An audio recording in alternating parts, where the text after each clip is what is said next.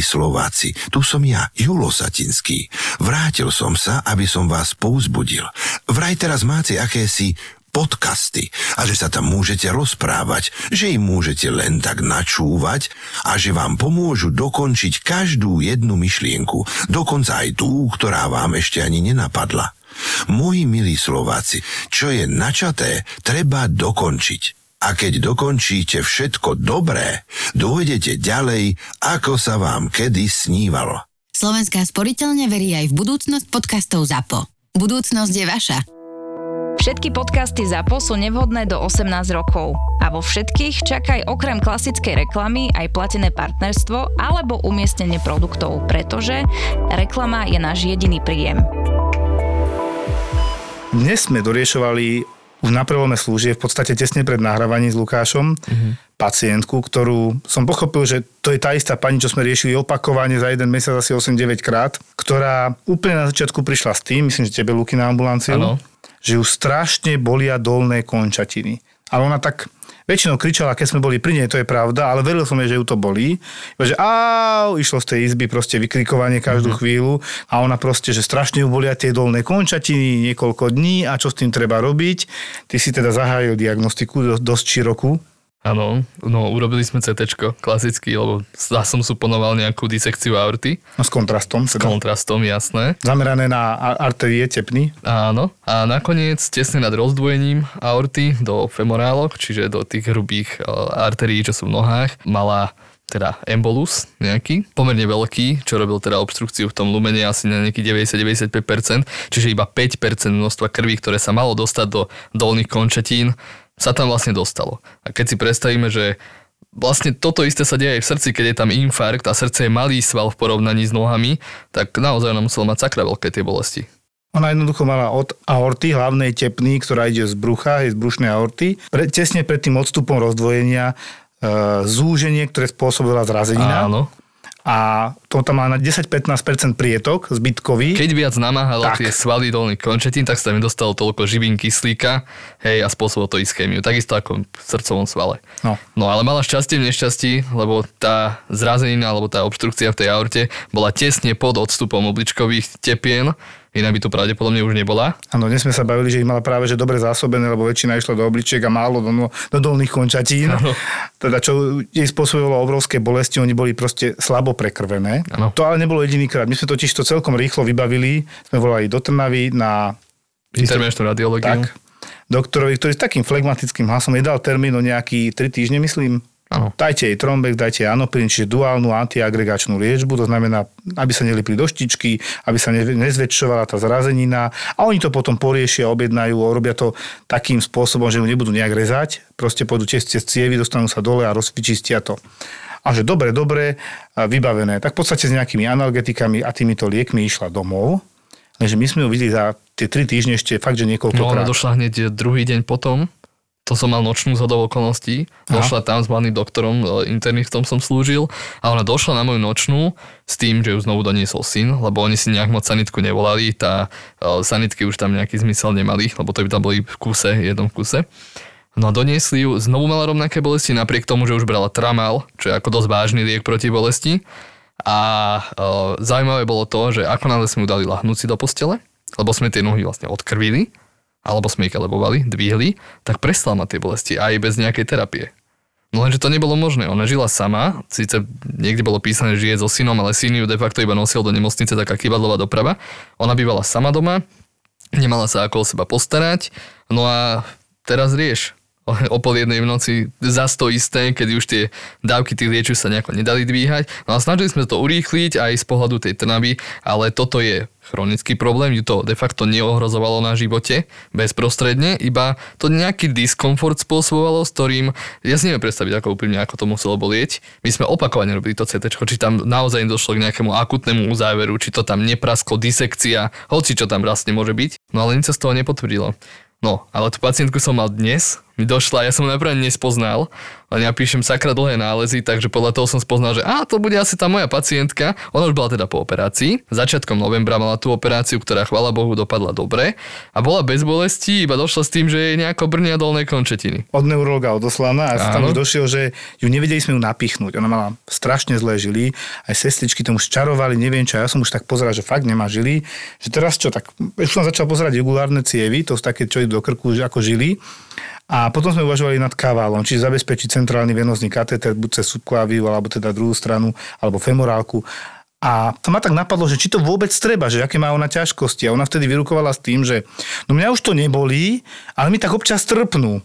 On to je ale v podstate stále o stupeň menej, o veľ, výrazný veľký stupeň menej, ako mala tie obrovské bolesti. A mne logicky príde, keď tie dolné končatiny boli slabo zásobované niekoľko týždňov, možno mesiacov, logicky tam už je nejaká neuropatia, ktorú podľa mňa my na urgente veľmi nevyliečime.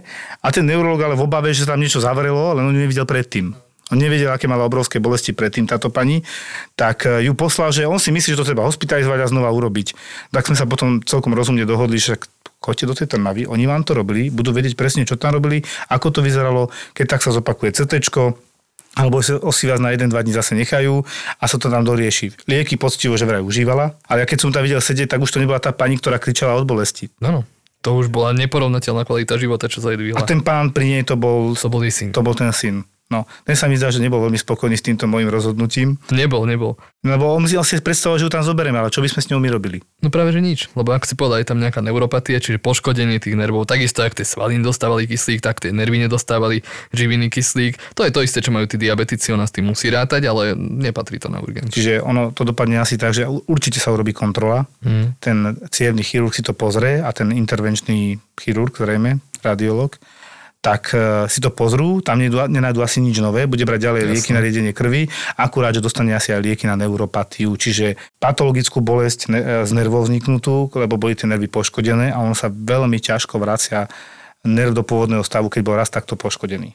A ľudia tomu moc nerozumejú, že keď nejaký lekár urobí nejakú intervenciu, nejaký zákrok alebo zalieči pacienta, tak je to správne zaliečenie, tak my ako iní lekári, ktorí s tým pacientom tak obmedzene prichádzame do styku, iba keď sa naozaj niečo pokašle, tak my to neradi za neho riešime. Preto sme vlastne poslali do tej Trnavy, nech si to on vyrieši ako buď komplikáciu alebo nejakú dohru toho, čo tam bolo. Ja by som to uzavrel tým spôsobom, že je taká nepísaná dohoda medzi lekármi, ktorí robia zákroky, chirurgami, intervenčnými radiologmi a podobne, že to, čo sme si my urobili, tak v skorom období po operácii alebo zákroku si za to ďalej zodpovedáme a voláme si ich na kontrolu a väčšinou tam aj napísané, že pri nejakom zhoršení súvislosti s týmito ťažkosťami sa hlásiť u nich hneď. No oni proste často skončia v rajóne, kde my teda zase len vyvolávame a posielame ich zase k ním a tak sa to niekedy tak kolečkuje, ako to ja volám.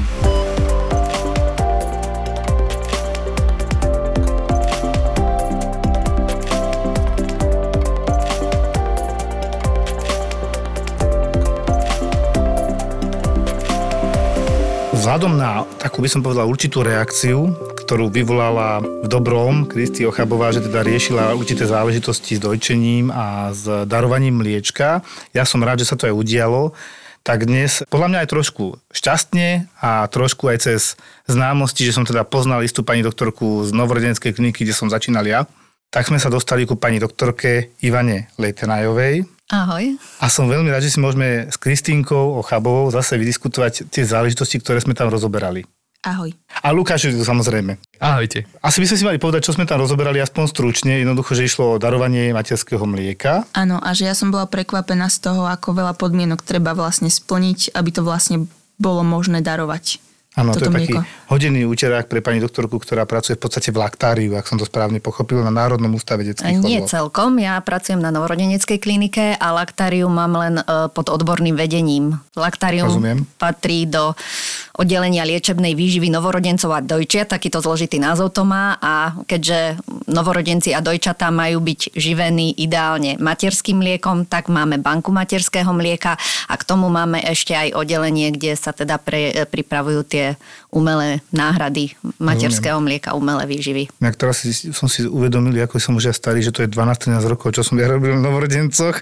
A koľko sa asi zmenilo, lebo tam vtedy, to bolo tak na Antolskej, že to tak ako má na starosti jedna, dve sestry a my sme len vedeli, že tam je mliečko a vieme ho dať, keď potrebujeme a takto. No ono sa to asi nezmenilo, lebo ono je to tak, ja by som najprv vám trošku vysvetlila, že čo sú to vlastne tie banky materského mlieka a prečo ich máme. Bank materského mlieka na Slovensku nemáme veľa, nie každá nemocnica ich má a aby sme mohli mať názov banka, musíme splňať isté normy a tie normy sú veľmi prísne a to je to, s čím ste sa vy stretli a čo vám spôsobilo všelijaké problémy a ťažkosti. Ale to neznamená, že materské mlieko alebo mlieko od Darkyň sa na, v iných nemocniciach ako v tých, ktoré tú banku majú, že sa nepoužíva. Používa sa, ale tam to potom robia ako napríklad na tej Antolskej tie sestričky, ktoré patria priamo k novorodeneckému oddeleniu. Banky vznikli v minulosti kvôli tomu, že jednoducho tá prirodzená výživa, to materské mlieko je vždy to najlepšie, to najvhodnejšie a v podstate pomáha v liečbe detí. Kedy si ešte v 19. storočí sa zistilo, že hlavne v siročinciach bola vysoká úmrtnosť novorodencov a dojčiat a že zachrániť by ich mohlo, keby nejaké matky, ktoré majú nadbytok mlieka, im ich mohli podarovať a takto zachraňovať doslova životy. Takže e, vznikla prvá takáto iniciatíva v Prahe, e, kde pán doktor e, Epstein e, ako pediater dostal za úlohu siročinec a jemu sa naozaj počas jeho pôsobenia a počas jeho v podstate náboru Matiek Darkyň podarilo znížiť úmrtnosť tom siročinci naozaj pod 5%, čo bolo neuveriteľné číslo, takže si ho stiahli do Viedne a vo Viedni potom založil prvú banku materského mlieka. Ale medzi tým samozrejme sa stalo niekoľko vecí, ktoré mali žiaľ aj zlý účinok a efekt na dojčenie a na materské mlieko. Vymysleli sa náhrady materského mlieka, ktoré síce širokému množstvu detí, ktoré nemali materské mlieko, pomáhali prežiť, ale potom sme časom zistili, že okrem toho, že im pomáhajú prežiť, im v podstate aj robia problémy, lebo umelé ano. mlieko nikdy nie je také dobré ako materské a nikdy nebude. Aj keď sa o to veľmi snažia, aj keď ten vývoj ide dopredu. No a tak potom vlastne bol veľký odklon od dojčenia, veľký odklon od výživy materským liekom a návrat sa začal až nakoniec v tom, v tých 90. rokoch, keď sme začali zachraňovať extrémne nedonosené bábetka, drobné bábetka a zistili sme, že jednoducho tá výživa, aby sme ich vedeli aj vypiplať a aby boli zdravé, že na to potrebujeme materské mlieko. Žiaľ, mamičky po predčasnom pôrode dieťatka častokrát sú v strese, sú vyčerpané, vydesené a častokrát o tom mlieko aj prídu. A my potom hľadáme tú najlepšiu náhradu, čo e, nám poskytujú práve mamičky detí, ktoré majú mlieka nadbytok a ktoré nám ho podarujú. Takže preto máme tie banky.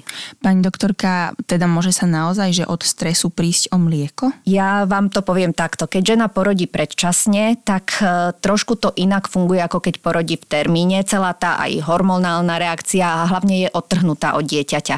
A v podstate ona a navyše aj cisársky rez oddialuje nástup tvorby mlieka, nástup laktácie, čiže to sú faktory, ktoré tú matku ovplyvňujú. A áno, stres veľmi významne vplýva na tvorbu mlieka a takisto zdravotný stav mamy, úzkosť mamy, e, jej obava o dieťatko, ale hlavne jej odlučenosť od dieťaťa, lebo to vy určite viete, že keď malú vidíte, niekedy vám stačí na ňu pomyslieť a takzvané sa vám nalejú prsia a už to ide.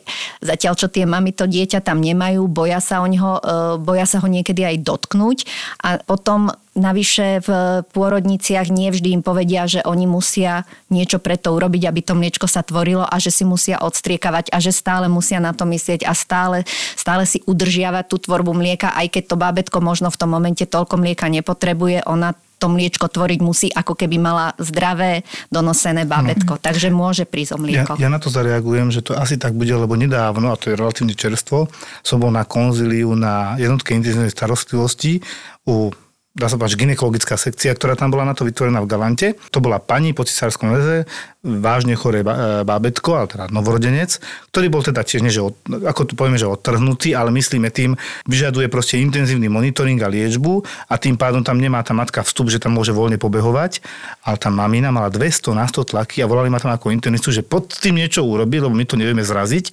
Už je ide všetko možné, nechcem teraz vymenovať tých 6 liekov a ja hovorím, dajte japaurín a doneste jej dieťa, aspoň na chvíľu, ak sa to dá. Alebo upustite. Prečo? Však ona je nervózna. Ona je vystresovaná, 5 dní nevidela dieťa. A ja by som mal taký tlak ako otec, keby som 5 dní nevidel dieťa. A nie, že teraz ona tu je dole, dieťa ide si o 9 poschodí inde, tá musí mať nervy nad ránc. Dali jej apaurin, ona zaspala konečne, ten apaurin dostávala predtým, myslím, že tabletka, ale ja som nakázal, že dajte to normálne IVčko 5 mg, keď nezabere druhých 5 a zrazu mala 140 na 90.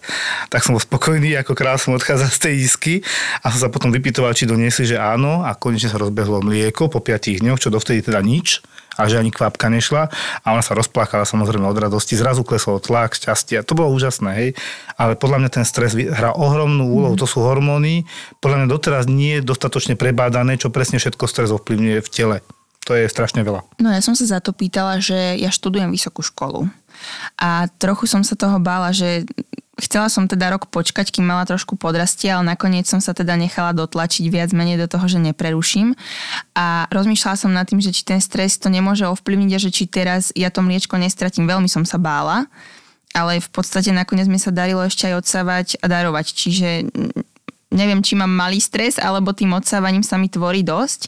Plus ešte ja som veľmi úzkostlivá povaha, dokonca aj teraz, keď je toho veľa malé dieťatko škola, stane sa mi, že mám aj ja panický atak. Ale jediné, kedy som postrehla zníženú tvorbu mlieka, bolo keď som bola chorá. Ale keď som bola chorá aj ja, aj malá, tak vtedy som mala strašne moc mlieka. Toto je ako?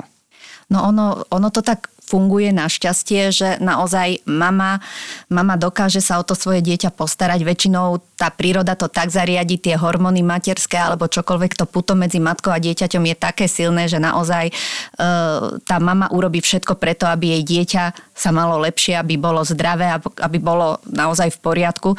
Takže ak vaša malá bola chorá, určite váš organizmus aj vaše podvedomie pracovalo v prospech dieťaťa. Takže myslím si, že to robíte dobre a ja naozaj, keď som si vypočula čo ste povedali a čo ste urobili, klobúk dole, obdiv, že ste dokázali vlastne v štvrtom mesiaci života vášho dieťaťa ešte navyše si dať tú námahu, odstriekavať a zabezpečiť si rozbehnutie tej laktácie, lebo je to strašne veľa roboty navyše, to my si uvedomujeme a vieme. Takže chceli ste pomôcť, úmysel dobrý, obdivuhodné a klobúk dole, vážim si to. A prečo je v laktáriu vlastne tak nastavené, že tam musí určité množstvo tá matka stále odsávať? Toto ma veľmi zaujíma, lebo na to som ešte vlastne nenašla odpoveď takisto, že prečo to môže byť len do pol roka dieťaťa. No toto ste udreli klinec po hlavičke, my máme predpisy, hej, my máme predpisy, ktoré už sú do istej miery možno aj zastaralé a musíme raz za čas proste prekopať celé tie predpisy a, a možno aj zmeniť. E, čo sa týka tých 200 ml, ktoré by mala mama odsávať, tak je to dané tým, že mamičkám dávame flašky 200 ml a ide o to, aby proste to, čo za deň odstrieka, aby v ten deň si odložila a zmrazila. A keby ste mali aj 30 ml, nemal by to byť problém, len by zostávali prázdne flašky, mm-hmm. ale to, to neberte ako, že to musí byť 200 ml. Druhá vec je samozrejme, že keď je to taká náročná procedúra, ktorú ste vy absolvovali. Sama viete, že je toho veľa aj mm-hmm. predtým, než teda e, sa e, matka môže stať darkyňou, musí absolvovať kolotoč vyšetrení, tak jednoducho e, aby to mama podstúpila, malo by to byť tak, že aby nám to mliečko dávala trochu dlhšie, aby sme ju netrápili kvôli pár mililitrom. Aj keď nie je to úplne akože zásada a naozaj sú banky alebo práve tieto menšie oddelenia, ktoré nemajú banky, nemajú takéto veľké až zariadenia ako my, ktoré naozaj o každý mililitrik bojujú a nie je to tak predpísané. Čiže trošičku ste ako keby mali smolu, že naša banka, máme veľa záujemcov, veľa pacientov, ktorým to mliečko chceme poskytnúť a preto ako keby tlačíme na tie darkyne, že toho mliečka musia dať jež viacej. Viac. Uh-huh, rozumiem. Ale nie je to podmienka, uh-huh. len pre nás je to lepšie. My chceme do budúcnosti Samozrejme tým mamičkám dávať aj menšie flašky, aj pre nás to bude výhodnejšie, keď sa potom to mliečko bude dávať, proste bude v menších objemoch a môže sa vlastne dávať tým detičkám a netreba veľa mlieka naraz rozmrazovať a pripravovať. No a čo sa týka toho pol roka, to tiež bolo tak historicky dané. Každá krajina si to trošku inak upravuje. My na Slovensku sme išli podľa anglických, francúzskych a švajčiarských modelov a oni to tak robia, že jednoducho pol roka je výlučné dojčenie, pol roka je to obdobie, kedy to dieťa matko naozaj žije z toho materského mlieka a to materské mlieko má všetko, čo to dieťa potrebuje. Takže to sme brali, že vtedy aj tá kvalita toho mliečka bude asi najlepšia a preto my sme obmedzili zatiaľ darcovstvo na toho pol roka. Ale sú krajiny, napríklad v Polsku, to neobmedzujú. Čiže my musíme zasa sa pozrieť na moderné výskumy, prehodnotiť, či naozaj sami seba vlastne poškodiť a zastaviť to darcovstvo po pol roku, ak tá mamička to mlieko má, či nepokračovať pri matkách, ktoré to mlieko majú aj neskôr, v neskoršom období, lebo sú mami, ktoré to chcú. Áno, lebo moja malá už má teda pol roka a ja ako som darovala do laktária, tak e, ja som mala rozbehnutú tvorbu a tým, že ja teda behám a ráno pred behom poodsávam, aby som nešla s ťažkými prsiami behať, tak uh, ja každé ráno teraz vlastne 200 ml odsajem. Takže ja mám stále nabehnutú tvorbu, hoci malá má pol roka. Našťastie sú rodiny, ktoré o to majú záujem, že si to mliečko, že im to naďalej mrazím, oni si to potom po litri berú uh, po tých 5 sáčkoch zhruba. Ale preto ma to zaujímalo, lebo myslím si, že nie je problém, že by po pol roku už nebolo mlieko, ale zaujímalo ma, že prečo, prečo to je len do pol roka, takže ďakujem za odpoveď. No ty, ty si chcela ešte dosť akože, alebo sa dozvedieť, že prečo sa stalo, že po 6 týždňoch si sa dozvedela, že to mlieko je zlé. Toto sa, myslím, že budú všetci chcieť vedieť a trošku tú otázku zodpovedať, že prečo sa stane, že 6 týždňov si odstriekala mlieko, darovala Áno, mlieko ono- áno, ono a potom stala- ti prišlo, že nie. Hej, hej. No. Ona sa stala taká situácia, lebo to sme my nevedeli ešte v tom predchádzajúcom podcaste, že vlastne ja som darovala 6 týždňov mlieko a až po tých 6 týždňoch, kedy to bolo takmer 13 litrov, mi volala z laktária sestrička, že bohužiaľ nemôžeme mliečko použiť, lebo tam boli nejaké parametre, ktoré nesplňali normu a pre tie detičky to jednoducho nie je vhodné. Predčasne narodené sa bavíme. Áno, pre tých nedonosených a ja som bola z toho úplne Nešťastná. Nešťastná som bola veľmi.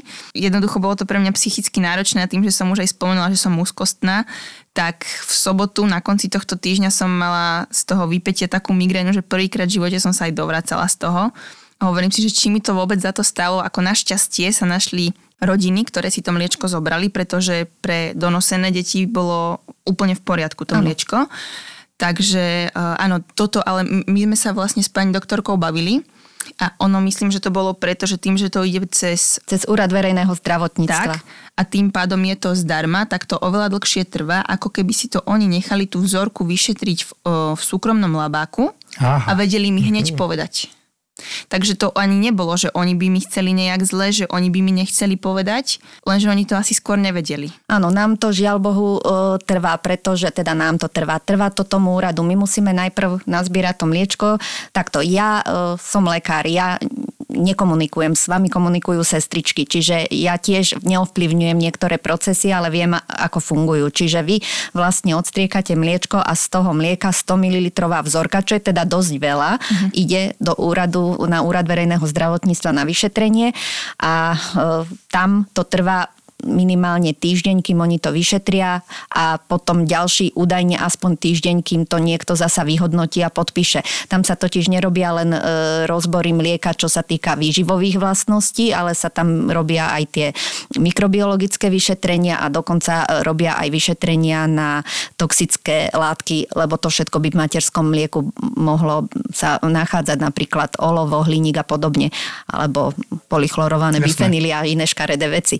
Takže toto sa vyšetruje a to mlieko naozaj pre tie naše deti musí byť absolútne nezávadné, lebo ako som povedala, momentálne e, sa jednak medicína posunula oveľa ďalej a tie detičky máme oveľa drobnejšie a častokrát oveľa horšie ako kedysi, pretože prežijú aj deti, ktoré majú veľké problémy, ale veľké problémy znamená, že potom e, sa tie problémy týkajú aj ich schopností tráviť a schopnosti e, vlastne budovať imunitu a tým pádom my musíme dávať veľký pozor na to, všetko, čo do toho dieťatka môžeme podať, aj vrátanie výživy a musí to byť maximálne bezpečné. Ja som to správne pochopil, že vy, vy aj tá matka, ktorá daruje mlieko, ste obidvaja v pozícii čakateľa na odpoveď a nevie to nikto z nás ovplyvniť. Áno, podobne je to napríklad pri transfúziách, tam tiež je istá karanténa Áno. transfúznych prípravkov a nemôže ten tr- tran- transfúzny prípravok ísť skôr, než je naozaj 100% bezpečný.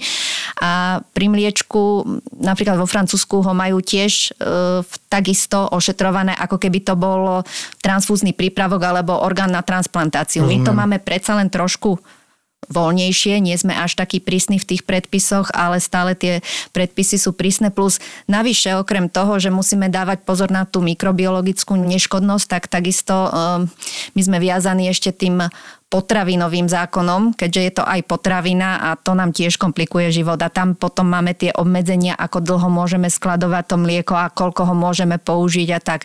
Čiže naozaj je to veľmi zložité a vy ste zareagovali na výzvu a potom ste sa čudovali, prečo nám to tak dlho trvalo. Ak potrebujeme mlieko, prečo nám trvá mesiac, kým sa k tomu mlieku dostaneme. No a máte absolútnu pravdu, je to zložité, je to náročné a v čase, keď potrebujeme mlieko a máme ho málo, my síce vyzveme darkyne, ale ten efekt vidíme až po mesiaci a nás to trápi, chceme to zmeniť, ale nie všetko je v našich silách. Ja som sa potom dopátrala cez Úrad verejného zdravotníctva k tým mojim výsledkom a videla som, že vlastne prvý výsledok bol 3.10. No lenže mne sestrička povedala, že to nemôžu použiť až 31.10.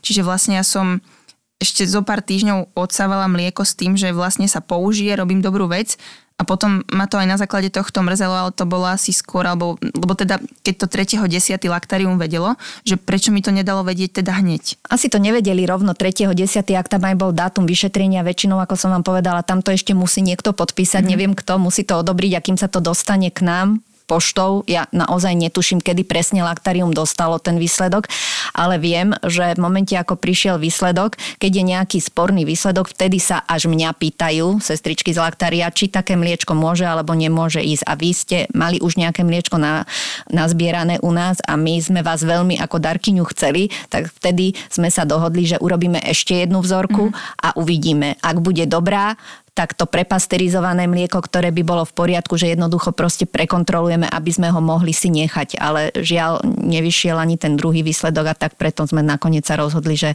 bude bezpečnejšie pre naše detičky, keď vám to mliečko vrátime. Ale je super, že potom napriek tomu sa to mlieko dá použiť. Dá, lebo to pani doktorka, čo mi vysvetlila, bolo, že ono to je potenciálne, ale možno ani nie nebezpečné, ale oni nechcú nič riskovať pre tie nedonosené deti. Poďme normálne príklad, že kde je to problém Áno, áno, ono by sa vlastne nemuselo nič stať, ale mohlo by sa a oni majú za tie deti zodpovednosť, takže samozrejme, že im to nedajú. Keby som bola v pozícii matky, ktorá má nedonosené dieťa, a máme tam síce darkyňu, ale možno, že sa niečo stane, lebo sú tam nejaké mikroorganizmy premnožené, tak tiež by som nebola rada, keby to môjmu dieťaťu dali, to som, to chápem. To sa asi bavíme práve o tých nekrotizujúcich nešťastných enterokolitídach, NEC, ja si pamätám teraz necky, a to všetci, že nie, necka, ne, to je zlé. A to je presne to, že tí nedonosení novorodenci, tak narodení teda predčasne, tak oni majú veľké riziko, čím nižší vek nedonoseného novorodenca, tak tým väčšie riziko tzv. nekrotizujúce enterokolitidy. A teraz som si ušiel budú na sebe, že to musím vysvetliť. Čiže jednoducho kvôli nedostatočne vyzretému gastrointestinálnemu traktu, ale hlavne teda črievok, tam môže proste presakovať baktérie, ktoré sú v tom čreve nejaké už, e, z toho črievka do krvi a vzniká sepsa, otrava krvi, odumierajú časti toho čreva a tam si fakt nemôžeme podľa mňa dovoliť dať tam mliečko, čo by tam bola len jedna, dve baktérie. Tam chceme naozaj asi veľmi čisté mlieko. Áno, navyše ešte to mlieko, ktoré my dávame, to darcovské, je pasterizované, čiže je zbavené baktérií. E, druhá vec je, že my tie baktérie v tom črievku potrebujeme, lenže potrebujeme také tie priateľské baktérie, tie tzv. probiotické baktérie. Žiaľ, nedonosené bábetka majú doslova také priespustné črievka, že aj probiotické baktérie by dokázali premigrovať do mm. krvného obehu, takže u tých nedonosených musíme byť nie že trikrát, ale 10 krát opatrnejší ako u tých donosených babetiek a je to veľmi zložitý problém, preto sme takí prísni a preto mm-hmm. robíme okolo toho toľko. Áno, ja som sa na druhú stranu potom zlákla, že pre Boha, že čo mám toxické mlieko a že prečo teda moja malá žia je v poriadku, ale pani doktorka aj s tým teda to mlieko som hrozne vďačná, že tých 12 litrov, že mi vlastne zavolali, že nespravili to, že no, tak my ho nepoužijeme, tak ho vylejeme do záchoda, ale jednoducho mi zavolali a dohodli sme sa, že ja si potom mlieko prídem, že mám dve záujemcovské rodiny, každý si po 6 litrov zobral, boli veľmi vďační, lebo že pre donosené deti je to úplne v poriadku. Takže mňa by aj celkom teda zaujímalo, že čo bol ako keby problém s tým mliekom, lebo cháp, pochopila som, že n- nemám zlé mlieko alebo nejaké pokazené. No, viete, keď e, vyšetrujeme bakteriálne zloženie mlieka, tak v podstate pokiaľ niečo nenaberiete za prísne sterilných podmienok, tak e, tam nejaké baktérie budú, či už kožné baktérie alebo tak ďalej. Čiže v podstate my sme pripravení na to, že baktérie nejaké v mlieku budú a rozhodne tam majú byť tie tzv. probiotické baktérie. Nemali by tam byť baktérie, ktoré sú schopné vyvolať nejakú chorobu a po pasterizácii by tam v podstate nemali byť žiadne baktérie, ale žiaľ vo vašom mliečku bol vyšší počet baktérií, ako je prípustný pre nás, takže mm, a po pasterizácii dokonca sa e, zachytila jedna sporulujúca baktéria, ktorá sa proste aj tou pasterizáciou nemusí zlikvidovať. Mm. Takže my sme z tohto dôvodu, z bezpečnostného dôvodu e, zadržali to mliečko, ale nechceli sme ho doslova vyliať, mm. chceli sme, aby slúžilo keďže už ste si dali toľkú robotu, aby pomohlo buď vám alebo ak môže nejakému inému dieťaťu. A tu by som, ak môžem, ešte povedala takú zaujímavosť, že ono nemusí liečiť len deti, ale sú štúdie e, aj zahraničné, že ono dokonca dokáže liečiť aj dospelých, mm-hmm. len keďže je to taká vzácna tekutina. Napríklad e, jedna mamička, ktorá porodila dieťatko a mala otca, svojho vlastného otca s kronovou chorobou, tak ona si jednoducho odstriekavala mlieko a jemu dávala a jemu to výrazne e, zastabilizovalo stav, pomohlo mu. Takisto teraz v Škandinávii končí štúdia a materské mlieko e, má jednoznačné účinky protirakovinové a mohlo by byť používané, keby ho bolo dosť alebo nadbytok aj napríklad na liečbu rakoviny močového mechúra. Len samozrejme, toto je výskum a toto skôr sa týka takého, napríklad keby sme my mali možnosť mlieka, ktoré my nemôžeme použiť v liečbe pre našich nedonosených novorodencov, to neznamená, že je zlé. Ešte stále je veľa, veľa e, spôsobov, ako to mliečko využiť. Ja ťa iba ukludním, aby si to vzala predstaviť, o čo tam ide. E, v podstate... Pri odbere tam nastal nejaký nemyslím problém? si, nemyslím si, poviem to úplne inak a vysvetlím ti to. Na to, aby ti vyvolala nejaká baktéria infekciu v čreve, je, to je aj o počte tých baktérií. Hej. Ja to poviem napríklad, salmon treba niekoľko stoviek, šigel, pár kusov s prepáčením. Napríklad, ja neviem, campylobacterus musia byť tisíce. Čiže to je o tom objeme tých baktérií. 6 tisíc. No, no, ďakujem. A teraz si povedzme ale, že ten novorodenec napríklad s tou nekrotizujúcou enterokolitidou, ja si pamätám ešte z Antolskej, že sme mali rekordne bolo 31 anastomos na tom črievku, to znamená 31 krát našívali črevo na črevo. U bábetka to je cievy, tak veľké asi. A to bola veľká práca pána doktora z chirurgie z, z detských kramárov. A ja som bol vtedy úplne v šoku, že to sa vôbec dá. A tam si sakra rozmyslíš, aké by tam bola len jedna sporulúca, znamená, že veľmi odolná aj napriek pasteurizácii, nejaké kostridy, mám, neviem, čo tam bolo, teda to je jedno, čo pre aj mňa, alebo keď tam bude jedna sporulúca, neurobi nič Nemá tam šancu medzi tými ostatnými baktériami.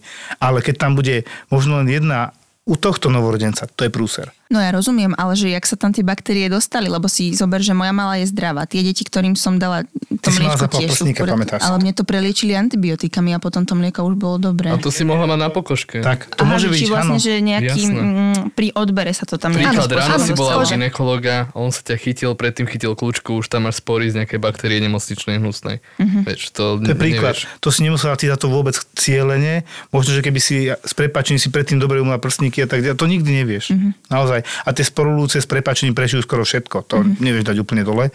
Takže za to nemôžeš, to ťa nikto neviní. Jasné, čiže ak pani doktorka hovorí, že keď sa niečo nenaberie za prísne sterilných podmienok, ktoré my sme doma tý, vlastne nemali, lebo to Áno. nie je možné, tak sa vlastne toto môže stať, že to mliečko sa potom nejakým spôsobom, že sa tam premnožia baktérie, ktoré sa tam premnožiť nemajú a nemôže sa použiť pre nedonosené detičky. Áno, rozumiem. preto aj vy dostávate taký ten prísny návod, čo máte robiť pred odstriekaním, po odstriekaní, do akých nádob, e, proste ako dlho môže to, to mlieko byť pri izbovej teplote, kedy musí ísť do chladničky a kedy musí ísť do mrazničky.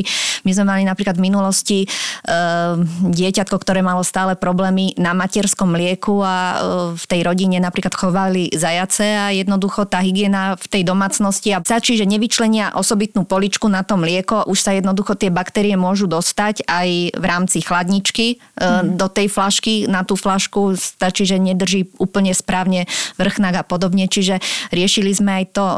My napríklad um, kontrolujeme to materské mlieko uh, raz mesačne, keď máme darkyňu. A v podstate, ale sú pracoviska, ktoré kontrolujú dokonca pred každým podaním A tým, ako, akým spôsobom to robíme, potom by sme to mlieko vôbec nemali, keby sme za, za každý mali posielať a čakať mesiac na výsledok, alebo aj dva týždne na výsledok to mlieko by sme nemali, ale pasterizácia je veľmi užitočná metóda a zlikviduje všetky tie škodlivé látky v tom materskom mlieku, pričom zachováva naozaj pomerne vysokú kvalitu toho materského mlieka, lebo o to nám ide. Materské mlieko je úžasná tekutina, nie je to len zmes bielkovín, cukrov, tukov, ale je Áno, to aj vitamíny rastové rakovinu. a tak ďalej.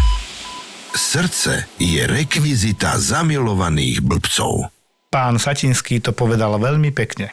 Zamilovaní, nezamilovaní, starajme sa o naše srdiečka. Pretože choroby srdca a ciev sú najčastejšou príčinou úmrtí. Doprajme nášmu srdcu okrem lásky, ktorá je taká potrebná, aj častejší pohyb a kvalitnejší spánok. No a skúsme vypiť aj menej alkoholu a aspoň trochu obmedziť fajčenie. Nikdy nie je neskoro, začať môžeme aj dnes. A keď dokončíte všetko dobré, čo treba, dôjdete ďalej, ako sa vám kedy snívalo. Budúcnosť je vaša. Slovenská sporiteľňa. V prípade, že teda vyšetríte mlieko nejakej matke a prídete na niečo, že tam je niečo, čo ju ohrozuje na živote, vy jej dáte vedieť, že halo, nechajte si to dodiagnostikovať, napríklad ťažké kovy alebo niečo také. Akurát teraz sme mali taký prípad, e, že nám z úradu verejného zdravotníctva vyšetrovanú darkyňu e, vyšetrili a mala zvýšené olovo v materskom mlieku. Takže samozrejme hneď sme ju kontaktovali, vyšetrila sa aj matka, tá má v krvi olovo v poriadku a riešime flašky, lebo nemalo by byť olovené sklo, ale hľadáme zdroj. Našťastie je to len jedna jediná matka, nie je to štandard, ale ako som spomínala, po- dávame 200 ml flašky a možno budeme musieť prejsť na jednorazové plastové, ale určite dávame na to veľký pozor. A konkrétne v tomto prípade sme matku hneď vyšetrili a zistili sme, že, že je to v poriadku. Pekné. Moje mlieko teda sa nedalo použiť pre rizikové detičky, lebo tam bol nejaký väčší počet mikroorganizmov. A že či ste mali skúsenosť s niečím takým, že vám to zostalo v pamäti, že v tom mlieku sa našlo niečo, čo doteraz si pamätáte. Že wow, to som vôbec nečakala, ešte som to nikdy nevidela predtým. Jak toto olovo, hej? Napríklad, Alebo. Piškoté.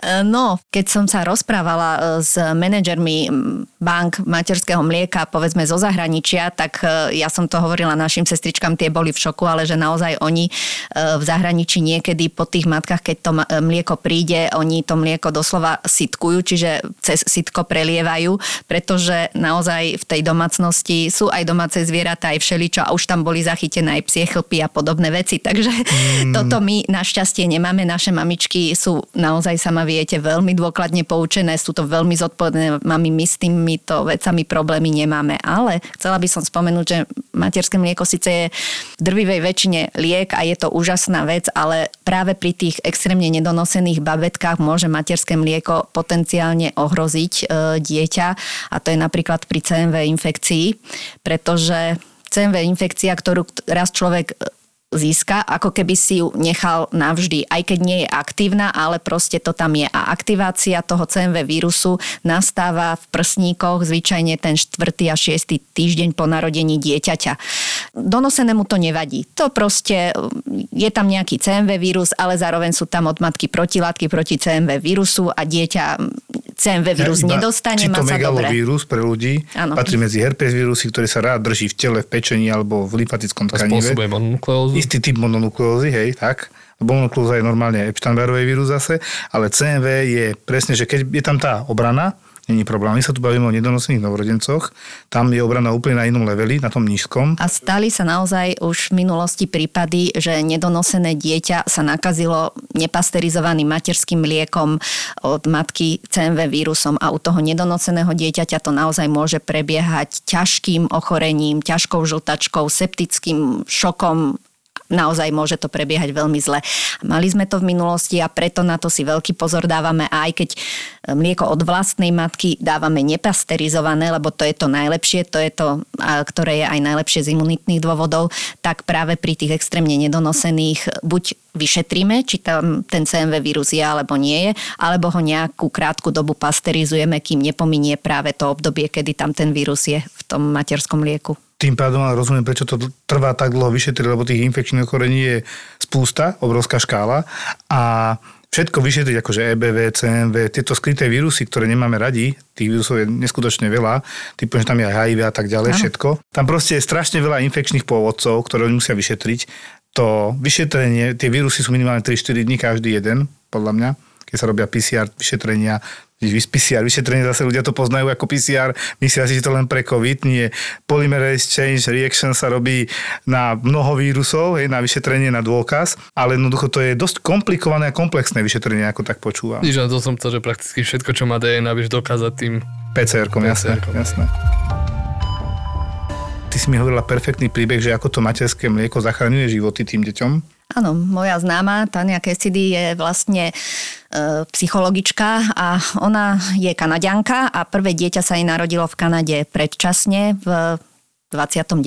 gestačnom týždni a ona stres pôrodu a tak ďalej, jednoducho nemala mlieko a tá nemocnica nemala banku materského mlieka, začali dieťatko krmiť umelým mliekom. Na štvrtý deň za ňou prišli a povedali, že dieťatko dostalo nekrotizujúcu enterokolitidu. Žiaľ, takú ťažkú, že postihla celé črievko dieťaťa a v podstate ju zavolali, dali jej dieťa do náručia a dieťatko umrelo.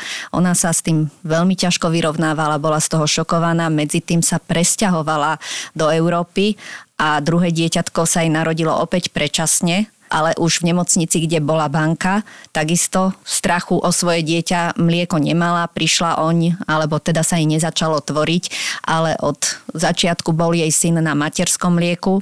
Ja som ho stretla, keď mal dva roky, je zdravý, teda bolo na darcovskom mlieku, nie na materskom, neskôr aj na materskom mlieku a ona chodí odvtedy po svete, chodí po Amerike, chodí po Európe a vysvetľuje na vlastnom príklade, že naozaj to materské mlieko zachraňuje životy.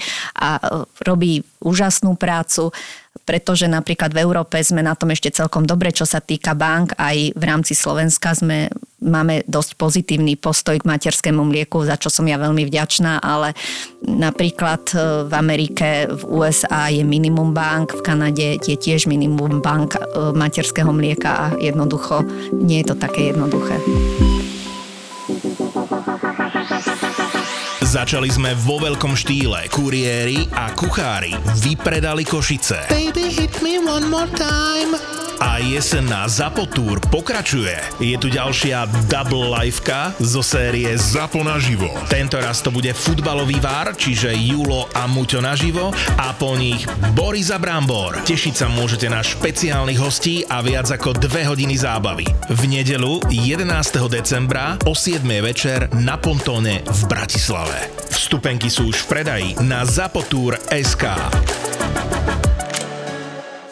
Sme zábava v podcastoch, sme zábava na Instagrame, sme zábava na TikToku. Zápo na TikToku je Zápo oficiál. Daj oficiálne follow a sleduj najnovšie Reelska a TikToky by Zápo Official. Zápo Official.